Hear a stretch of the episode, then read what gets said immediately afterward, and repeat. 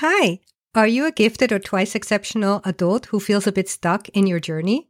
Do you have goals and dreams which you would love to achieve, but you don't know where to start or feel a little bit overwhelmed? Or maybe you have a thousand ideas, 500 projects, and get distracted by your own thoughts and would love some support on focus and accountability? Whatever gets you stuck, I wholeheartedly believe that gifted and twice exceptional specific coaching will help you unleash your power so that you can be your most authentic gifted self. I recently embarked on my journey on becoming a gifted and twice exceptional coach. So if you are interested in working with me one on one, please reach out via email at hello at giftedunleash.com or you can find more information about my coaching offers on the website giftedunleash.com forward slash coaching. I would love working with you and I would love to get you unstuck. So please reach out and let's get started.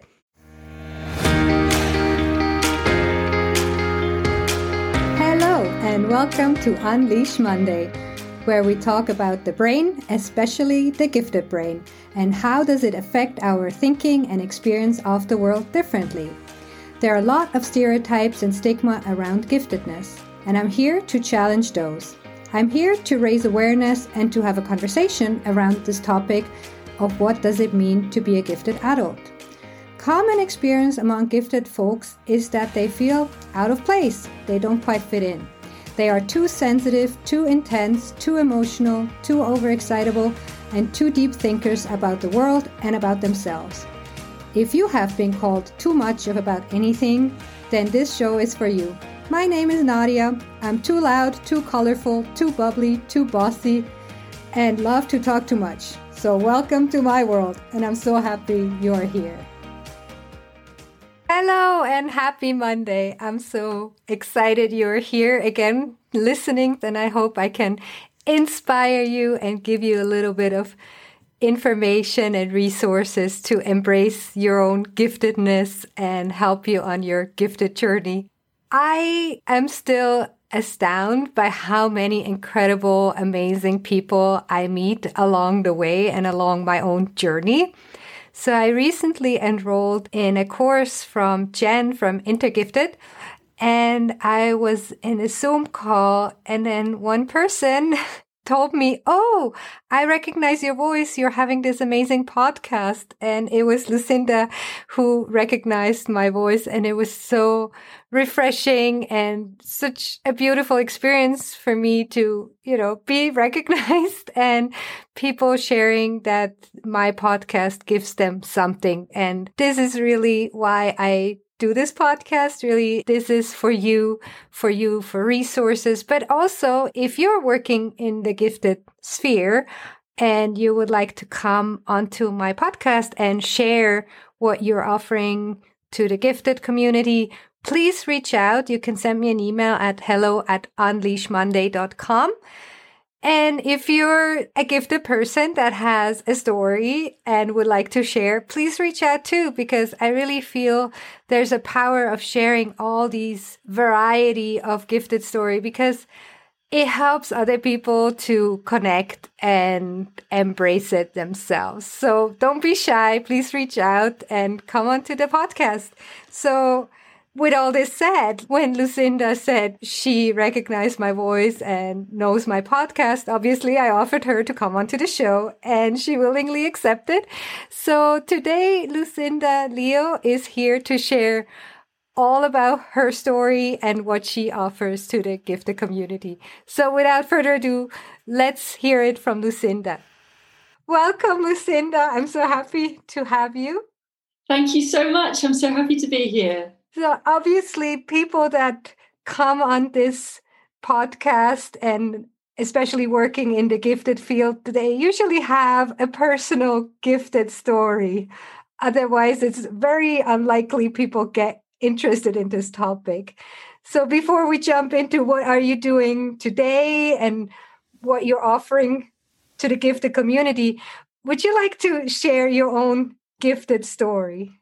Thank you. I would love to share it. I'll try and keep it quite brief. I've heard you talking with other people, and I really love hearing their stories. So I will share bits that I think people might resonate with.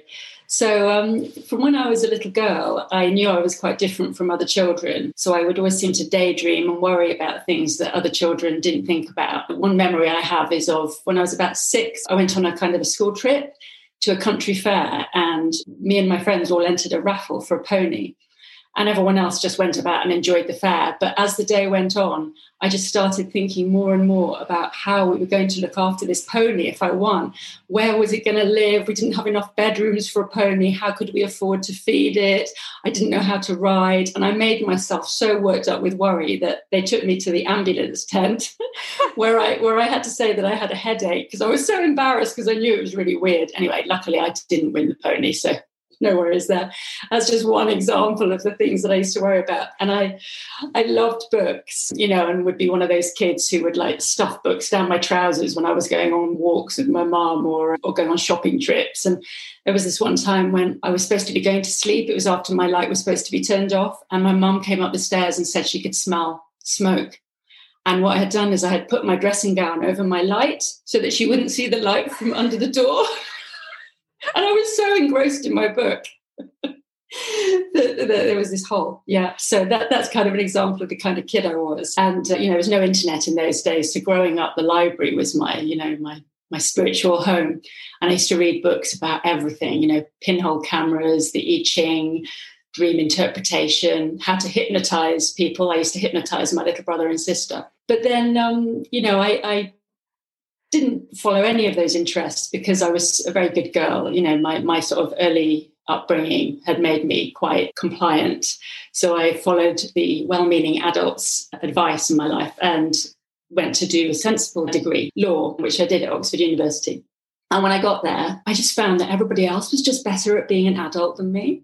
You know, like they, you know, they just didn't either they didn't seem to have all these strange, weird, and wonderful, quirky thoughts that I did, or what I actually thought was they did, but they were so much better at like not coming out with it that they had this character quality that allowed them to keep themselves in check and to be sensible. Adulting.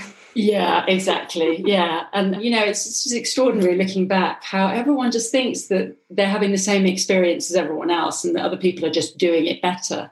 It's just, I'm jumping ahead a bit here, but it's just so wonderful to be set free from that and realizing that, you know, we're unique. But anyway, I'll, I'll sort of skip forward in my story. I, I, mentioned this to you when we spoke recently, didn't I, about how I thought, well, let's do something worthy with my law degree. And so I went and I did a, an internship at a family law practice only I sat there hearing these stories and they were just so sad. And I was just like so upset.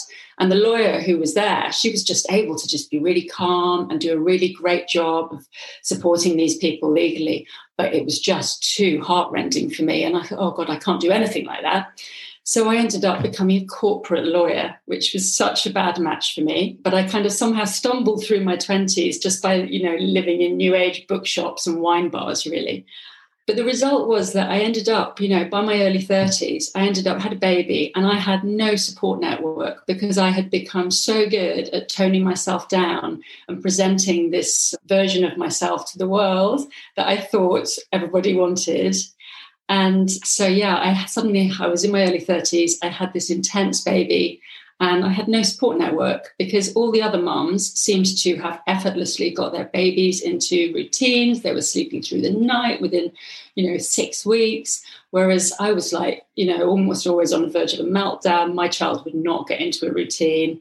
And when I tried to reach out to any of the friends that I'd met from the mummy and baby groups, you know, they would just like back off from my intensity and like, you know, steer the conversation back to whether mummy and baby yoga classes were going to help them get into their pre-pregnancy jeans, you know, and those sorts of important things. Sorry, I shouldn't, I should have dissed it, but and, and that was really hard. And then the strange decision, my ex-husband and I decided to move to this pretty place, this pretty county just outside London, but within my husband's commute where, yeah, everyone was just very, very conventional. There were no kindred spirits there. And so I, by this time, I had two intense children, and they started the school, and I would go to play dates. And all the other mums would be able to sit around drinking cups of tea while their children played nicely. And my children would be climbing the walls, fighting with each other, fighting with the other kids. You know, they were just intense and full on. You know, I just was like, what is wrong with us as a family? But one of the good things about having children was that I was able to leave the law. And I trained as a hypnotherapist, which is, if you remember what I used to enjoy doing when I was a kid, they always say that you should do that.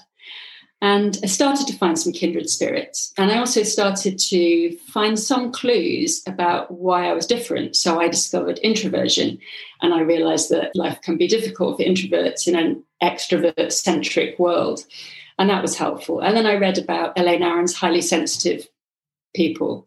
And I identified as one of those. And I could see my children too but it didn't answer all of the questions that I had because these highly sensitive people seem to be kind of quite quiet, you know, whereas we were certainly not like that. There was just this rambunctiousness that just Elaine Aron just did not talk about. And so around then, I ended up taking my children out of school because I just was not a good match for them for different reasons.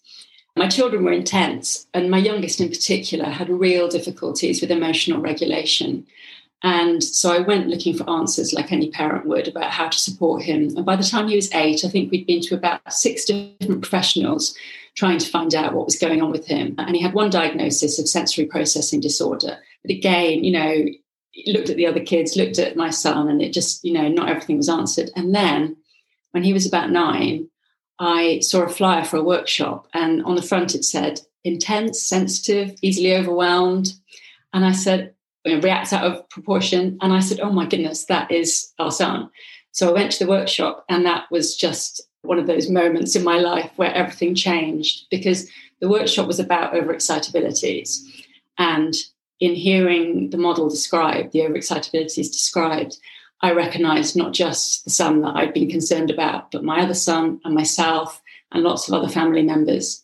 And it was just extraordinary. I sat there just with tears rolling down my face, like because I felt validated and understood for the first time in my life. It was just extraordinary. And so being me, I decided I had to go and share this because I thought, why do people not know about this? You know, there's so many people that this could make such a difference to. Exactly. Yeah. yeah. So I started this blog, Laugh, Love, Learn, where I shared about our experiences and what overexcitability looked like in our family.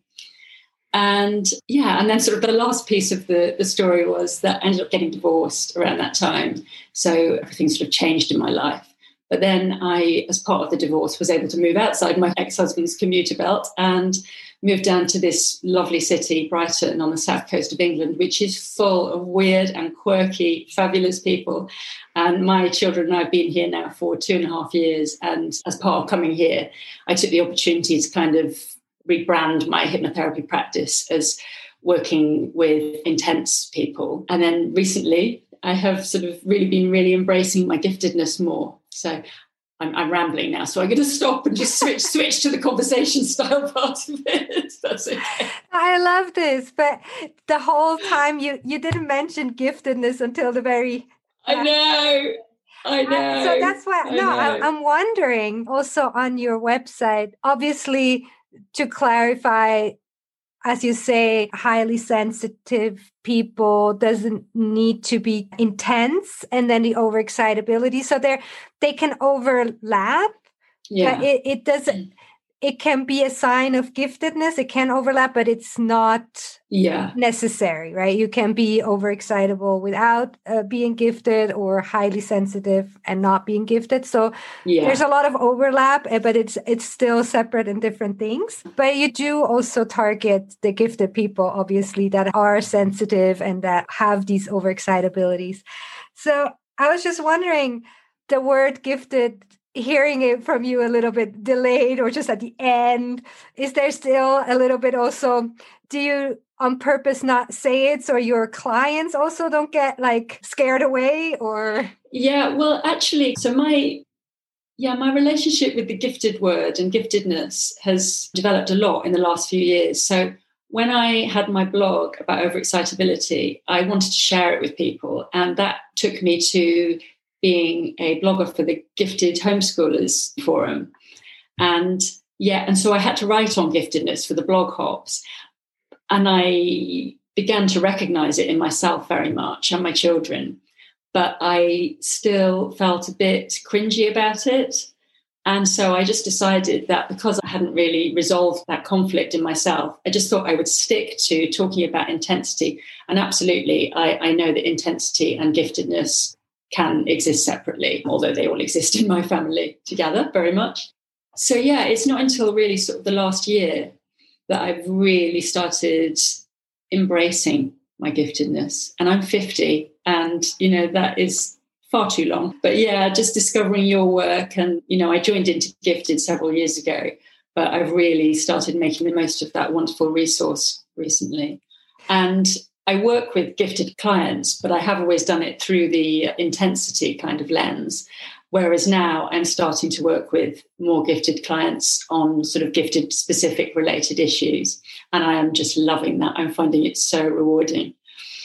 Yeah, I just I'm asking this question not to put you on the spot, obviously, but it's more to show like these untypical, typical gifted stories, right? That we we're all in the same field, but then when it comes about your own giftedness, we're, we're all like, mm, yeah, but I, I still feel uncomfortable. Because in other people it's okay and we we accept it. It's just this word, but to take it for ourselves it, it still it takes so much i don't know guts.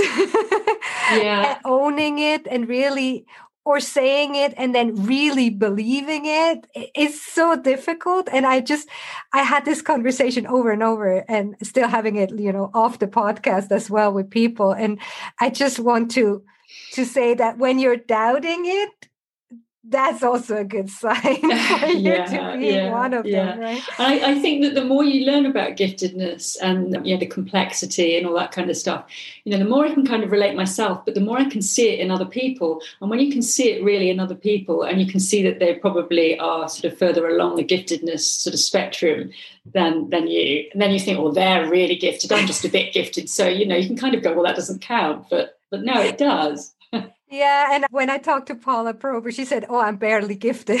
Yeah, so, I love that. So I, I, think, yeah, most of us can also relate and say like barely, and then that's okay. so we can still embrace it. So Paula, Paula is kind of a role model to me in terms of how to express that. She's just so authentic and congruent, isn't she? She is, yeah. So, but I have so many questions. I made a whole list. So you say you're a coach and a hypnotherapist. So now I have all these questions about hypnotherapy because like I'm like, "Oh wow, that's amazing." And I have a friend that just recently uh, got into hypnotherapy and she she's doing it like herself with some sort of audio versions and then we were in a in a group zoom call and we had all these questions like oh how does it work? And how does it differ from mindfulness? What's the difference? And also can you do this uh, or offer over zoom or do you really do this in a private session? Like can you talk a little bit about yeah, hypnotherapy in general? My second favorite subject after giftedness. and then we talk how they come together. yeah, absolutely. Yeah. So, yeah, the answer is yes. I do work on Zoom very successfully, which is great because it means I can work with people all over the world, and I do. And the way, the model that I have is not what people see on the movies, which is, you know, okay, so you have this issue, I'm going to read this script and put you under uh, it's not like that at all. The way I look at it is that when we are doing things that are not what we'd like to do, so when we're kind of doing the, the problem behaviors that people come to me to change. So bad habits. Yeah, bad habits, for instance, then that is the times when they are in a trance. So they don't have full control because some part of them, somewhere along the way, like usually when we're a child, you know, kind of made a processing error and decided that in this situation, this is the best response. This is how we have to behave.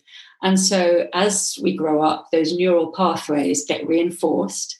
And we reach a point in adulthood where we're still doing these things and they're really not helpful, but we don't know how to change them because it's all happening below our conscious awareness. So I see my job as being to kind of shine the torch, you know, the light of conscious awareness on these, what's happening, and start to build new neural pathways and it's amazing how quickly that can happen just by looking at things differently within the therapeutic setting. And I see clients for usually between about four and six sessions. So it's very solution focused therapy, but it works really, really well. And better and better with gifted and clients who have overexcitability. So, for instance, people who have great imaginations will really enter into the stuff really well. And they say that rather than, you know, instead of being weak willed, people who are easily hypnotizable are actually usually of above average intelligence and creativity. And I absolutely resonate with that. My favorite clients, you know, just really will go into it Mm. So you put them in a kind of a trance state. So you talk to their subconscious or Yeah, so in my sessions say I will just ask what people are doing that they want to change, ask what they would like instead, and then use everything that I've got in my mental toolbox to help get them there. So just the coaching style questions will actually shine a lot of light on what's been going on. And then we will often use intervention, terrible word, but you know, kind of a process that allows them, and it always has to come from the individual. So me deciding that you're anxious, therefore this is what you need, and you want to be calm and peaceful instead, that is absolutely not going to work. Well, might work in some cases, but you know, your way of doing anxiety might mean that your solution is something completely different. And so I need to find out what that is. And so we will do, yeah, it's a very light trance, but the kind of trance that you might be in when you're driving somewhere and you kind of like are busy in your head and then you arrive at your destination and you think, oh, how did I get here? Or like when you are watching a movie and you didn't realize that you were sitting on your arm and you realize afterwards that it's numb. You hadn't noticed that because you were in a movie trance. So it's like that. It's not like, you know, there's no not remembering, there's no going deeply under, although some clients it's like that. They find it really relaxing, and I'm very happy to do that. So, yeah, we do that work in a session. And then what I tend to do is afterwards, I will make a recording, and we call it word weaving, where I take all of the things that the client has told me about what they want instead, and I weave it all together into like a 10 minute recording. And I get them to listen to it every day for about three weeks, and then as and when they need it. And it helps. It's kind of the glue that sticks what we do in place oh, this sounds amazing. I'm going to reach out to you after this for some sessions. That sounds amazing. Because yeah, when when I heard, you know, hypnotherapy from my friend two weeks ago, I thought, oh, you know, you have these stereotypes again, people on a stage and then jumping around and doing like chicken sounds or something. Exactly. Then, I haven't had anyone ask me for that yet. But. but it's very trendy currently to do all these mindfulness and and I think especially for the giftedness, mindfulness and meditation can really be powerful to calm the mind yeah, absolutely. And I and I, su- I suggest it as homework for lots of my clients to do those sorts of practices. So that's a different step, a different layer on the whole mental health. Oh, I love this. So how you you already said this works very well with gifted and overexcitable mm-hmm. people. So how does then gifted specific topics come in? Can you make an example like what your clients come for and so the listener can get a little bit of a grasp of like what's going on?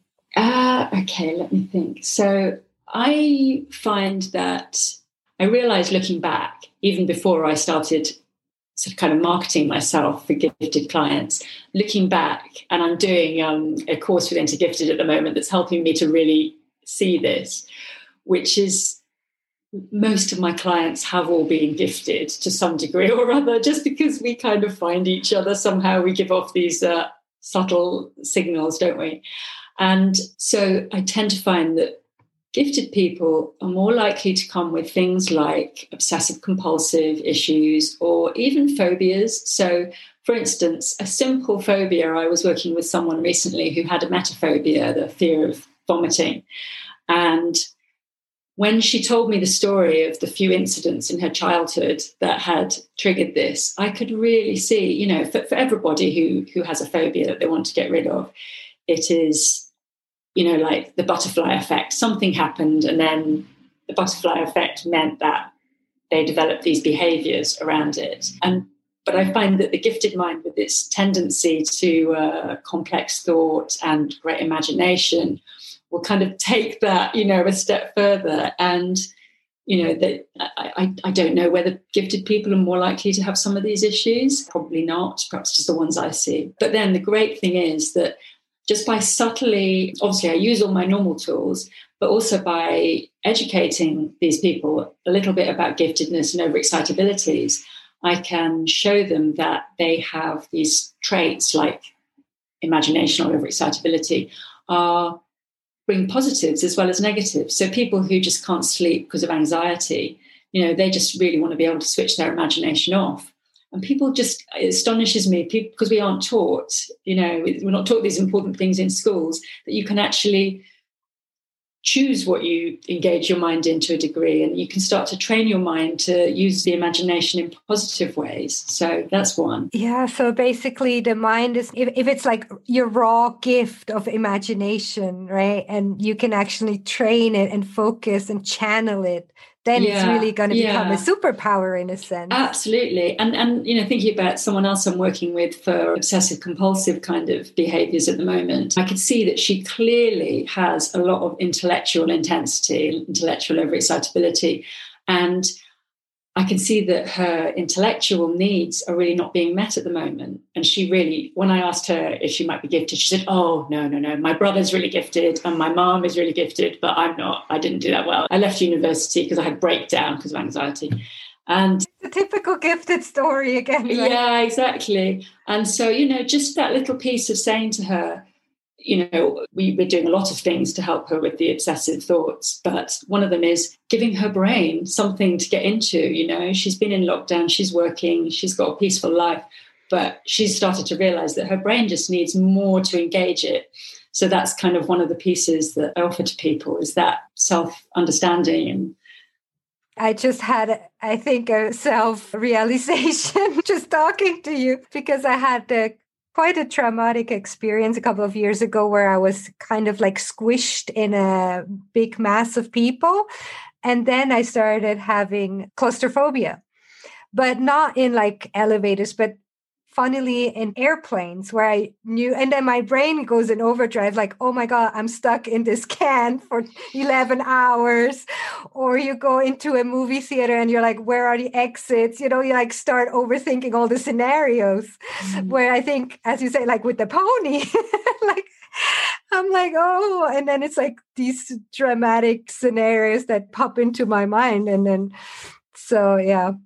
and another one that comes to mind is gifted people tend to be, they really engage, mostly they're really engage with the work that we do. For instance, I often encourage people to work with different parts of them. So we tend to think of our minds as being this one, one consciousness, but actually we have so many different parts and so many different voices inside us. And I've worked with people, gifted people, who have been told that's a bad thing by previous mental health professionals and being made to feel like, you know, they have to kind of shut all those parts away. Whereas actually, in my experience, getting a resolution to things that have been causing trouble in life is just giving all those parts a voice because those parts have usually grown up to solve a problem and they really think that this is the only way of solving the problem.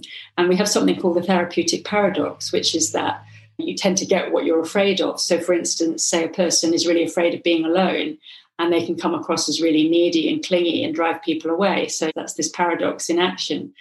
So, so the more we kind of try to push away these parts, and I think approaches like cognitive behavioral therapy sometimes do this, kind of push those parts away and really try to focus on the, the, the, functional part. But in my experience, you really need to hear those voices. You need to hear what those parts that want you to survive, that think what they're doing is helping you to survive. You need to hear them and give them a voice. And I love the way gifted people do this because they really engage with it in a really imaginative and fulfilling to them way.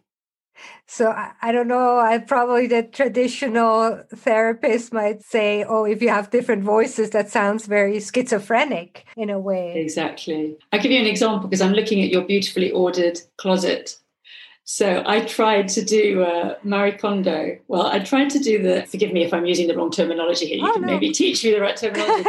but I, I, did it first four years ago and ended up getting divorced. And then I thought I'd do it again. And my mom said to me, no, you might get rid of the rest of us. but anyway, I, yeah, so I, I started doing it again in January because I thought oh, I've got to come out of this lockdown with a slightly tidier house. And I realized that I had a lot of kind of quote self sabotaging thoughts and behaviors that were stopping me doing it. So what I did was I just like got a document on my computer and I asked all the parts of me that had any concerns about doing this to like speak to me and I gave them each a different font color.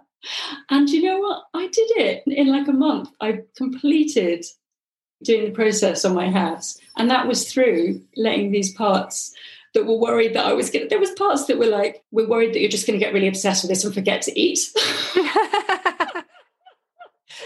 I, made a deal with that part. I said, you know, can you maybe remind me to take breaks and stuff? And then I did. You know, I'd find myself at two o'clock in the afternoon, like not having eaten. Oh, yes. Thank you, that part. Oh, this sounds amazing. I hope it's okay if I incorporate it in my teaching of the Marie Kondo method. Yeah, I would love to chat about it with you sometime. Yeah.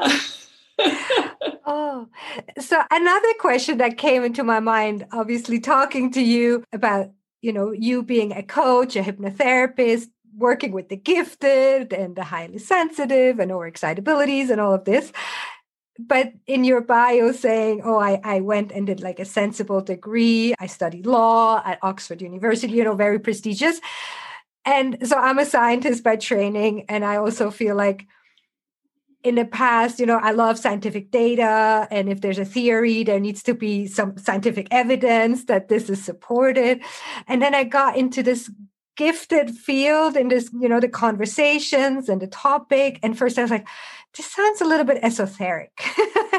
and it sounds a little bit, I don't want to say witchcraft, but I don't, it sounded a little bit weird because I haven't heard it before. And it was kind of like, out of the box thinking. And and and I think we have very sim- like similarities in our CV kind yeah. of. And and also other people that I talk to not just lawyers but scientists and other people from very serious fields. And they they get into this topic mostly because they have gifted children. And then we're like oh i need to share this information with the world has that happened to you were you also a little bit hesitant in the beginning? And how do your friends from oxford react when you tell them you're a hypnotherapist? Do you even tell them? Well that is one of the best things about getting older is that confidence. At 50 has been a complete tipping point for me. It's like i've got to the point where i've been like i am me and all the knowledge about giftedness and intensity has helped. So now i fully own it but you're yeah i agree with you. It's been a journey and uh, i think probably i've always been more into the weird stuff than you by the sound of it. You know when i when i was a kid i was always into reading about yeah these kind of like I Ching and all these kind of metaphysical topics. And I used to, when I worked as a corporate lawyer, I used to go home and do chakra cleansing, opening meditations. And I would never have told my law friends, you know, maybe occasionally one, and they would like have a chuckle at how silly I was. Or when I was 15, my family used to come in and see me meditating and like snort with laughter and quickly shut the door. And yeah, so I always thought that that side of me, that kind of interest in non material things, totally detracted from my intelligence. You know, there was my intelligence, and then there was my interest in this non physical kind of realm. And that carried on for a really long time. And it wasn't really until I got involved with InterGifted a few years ago that I began to realize that openness and that spiritual giftedness was a thing. I don't know if it's called spiritual giftedness, but I, I really like that model because it's always seemed to me like, how can you know, very, very materialist scientists, atheists, be so sure that nothing exists beyond what we currently happen to know. It's like we are at a point in history, and 100 years ago, 50 years ago, what seemed like seems like science now seemed like magic then. So how can anyone think that you know what we currently know is it? I, I have a real I have a real love hate relationship with the scientific method. I must admit, some of my closest friends are scientists, and I love them. But I'm glad that we have other ways of looking at the world. I don't know if that answers your question. It does. It does, and also that there's more to things obviously that we can measure but also i think a lot of the gifted research and the neuroscience like there is a difference. And funnily enough that the more you talk to people like if it's just two people we might have the same experience but then you read other people's stories and people coming on my podcast and everybody seems to have the same experience over and over again. And so there must be something to it and so it's interesting and I'm still like for me the whole field is still a little bit murky. That's why I'm doing the podcast. I'm like I, I, have no idea about this topic. I I need to get more clarity. And the more I learn, the more I do get some sense, but the more questions open up, and which is great. So I have more people to come on the show. but so it's this kind of murky, like what is gifted is, what it's not, where are the intersections, and also and I think you're doing such a great job of, of clarifying that. I've listened to quite a lot of your podcast episodes, and I think your kind of flavor that you're bringing to it of this kind of open mindedness, you know, clearly you have come a long way in understanding the topic and, you know, teaching it to others. I just wanted to say how much I've learned, you know, and I've been looking into this field for a number of years, but I've learned so much just from listening to you and your guests. So thank, thank you. you. Thank you. But then, you know, the, the prejudice is there, and you say giftedness, especially in the English speaking world, the word giftedness, and then, oh, everybody has gifts. So, but what do you say to people that are skeptical when they come to you, be it of like hypnotherapy, or if they come to you and you mention the word giftedness, do you address it? Or the people that come to you they are more open-minded or do you have skeptical people? I tend to attract clients who are quite open-minded probably because i've become more confident and so authentic in the way i kind of present myself on my website. So i tell a very frank story about myself on my youtube channel. I talk about why i came up with Giraffe Life is the name of my website. And often clients have looked at those, and it was the deciding thing that made them come to me because there's a lot of hypnotherapists out there. And when you're choosing someone to work with, it's difficult to get a flavor of who they are. So that's why I have these videos. So usually people who arrive with me know what they're getting into. They're, they're, they're ready for some weird weirdness. Do you want to share about the giraffe? Yeah, so to one of your podcasts about zebras made me think, oh no, I've chosen the wrong animal. But I, yeah, I was when I moved to Brighton, I thought I'd redo my website. It seemed like a good moment to do that. And I was chatting with somebody about what I could call myself, and he said, "Oh, who, well, who are you looking to attract?" And I said, "Well, you know, people who are a bit different, but who are intense." And he said, "Well, that all sounds great, but that's a bit long for a website title. So, how about giraffe, giraffe life?" And the thing is, giraffes, when they're born, they're really vulnerable, you know, they're really helpless. But when they grow to their full height, they can put a lion in its place. And I really like that. And in fact, around the time that my friend kind of gave me that metaphor, I had fallen into a friendship because I was new in town. I'd fallen into a friendship with somebody who I kind of had realized was a bit toxic. I was giving a lot more in the relationship than she was. And just hearing that metaphor about a giraffe finding its power, I was able to just effortlessly let go of that relationship with no drama. She didn't even notice. She was she was so self-obsessed. So so that kind of worked for me. And then I also like that it's Marshall Rosenberg's. Have you heard of nonviolent communication? So it's a really wonderful kind of technology of communication. And he has jackal speak, which is kind of the way a lot of the world speaks, and giraffe talk. Uh, and so that resonated. And then the final piece was that I heard that the collective noun for giraffes is a tower of giraffes. And I loved that, you know, like tower of strength kind of metaphor. So, yeah, giraffe life. That's my website. I love that. But zebras are welcome too. zebras. oh, I love this. We have been talking about intensities before and also with some of my guests on the podcast, but I saw that you really listed the five different intensities. Do you want to share a little bit so maybe some listeners can relate? Yeah, sure. And in fact, I made a questionnaire, a very non scientific questionnaire as, as, I mentioned, Paula Prober is one of my heroines. So I just did this kind of fun questionnaire of 50 questions that people can fill out on my website and they can kind of find their intensity profile. So yeah, I, I strongly resonate with having emotional intensity, very high empathy. When I was a kid, I used to get really upset by news stories. And in fact, this came up recently with my son. So I have a son with a very different intensity profile from me. He has very high intellectual intensity. I have very high emotional intensity but he's also autistic and has some sensory issues. So we were deciding a movie to watch, and I tried to find common ground. So I said, Well, I can watch The Usual Suspects, but I don't think I can watch Reservoir Dogs with you because it's too violent. And he went, Well, the violence is part of the movie. I said, Oh, yes, Jess, I really get that. I really understand that. But what you can understand is, you know how you get bothered by those pictures in the cafe, which kind of affect him. I said, for me, the violence in a film, it just directly goes to my nervous system and causes me distress in the same way that that does for you. So I've just given an extremely detailed example rather than kind of a broad brush about the intensities. yeah, I think like the the intensity models having the emotional, intellectual, psychomotor, imagination, and sensual overexcitabilities is really helping to see that there are different aspects to intensities and people can have different intensity profiles. Yeah. So I find myself again with my son, I find myself because my mum always, when I was growing up, would always be, Why are you so sensitive? Why are you so intense? You know, you're so dramatic. Because she was really wanting me to be happy. And I find myself thinking sometimes about my son, why do you have to argue about everything? But I make sure that I only think it because I know that is just the same. He can't help arguing about everything. That's his intellectual overexcitability.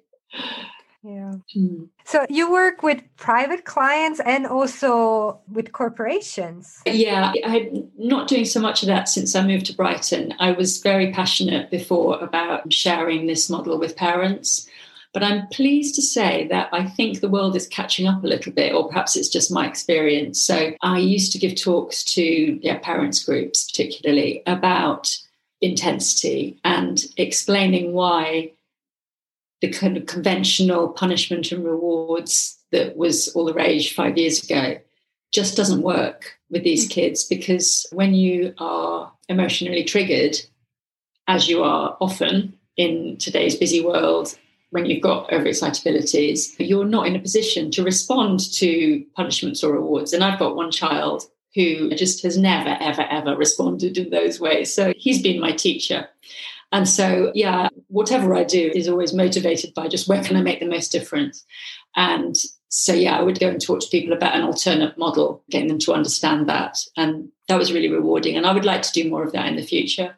So, where can people find you if they want to get in contact with you and work with you? So, my website is Giraffe Life, and I have a YouTube channel with some videos about intensities and a bit more about my story. You can find me Lucinda Leo on there. And I also have a blog that I kept for a number of years about life in an overexcitable family. And that's got a lot of stories about what intensity looks like in all of us. And that is Laugh, Love, Learn www.co.uk. Oh, thank you. And we will post all the links in the show notes so people can just thank click you. on it and find you. And so, for last words, is there anything you would like to share that we haven't covered? Anything you wish people knew about this topic or something you wish you knew earlier? I think I want people not to be afraid of using the word, and I'm talking to myself here probably. It's so normal to think of giftedness as a to think of it as that the people with higher levels of giftedness are superior. And it really helps me when i've been learning about giftedness to understand that it is not like that that there is no superiority that it is just a difference and a tendency to enjoy complex thinking, for instance, or to skip think or to do meta thinking. So it's just a difference in thinking style. And I think we need to think of it like that because people who are gifted, you know, one of the biggest problems that we suffer is loneliness because we are in a minority. So I feel really passionate in everything I do about helping people to understand their giftedness because that self understanding is a really important piece. And then, secondly, to help people with navigating life in that minority. I, I, think back on conversations I used to have when I was in my old life in that place where I didn't really have kindred spirits.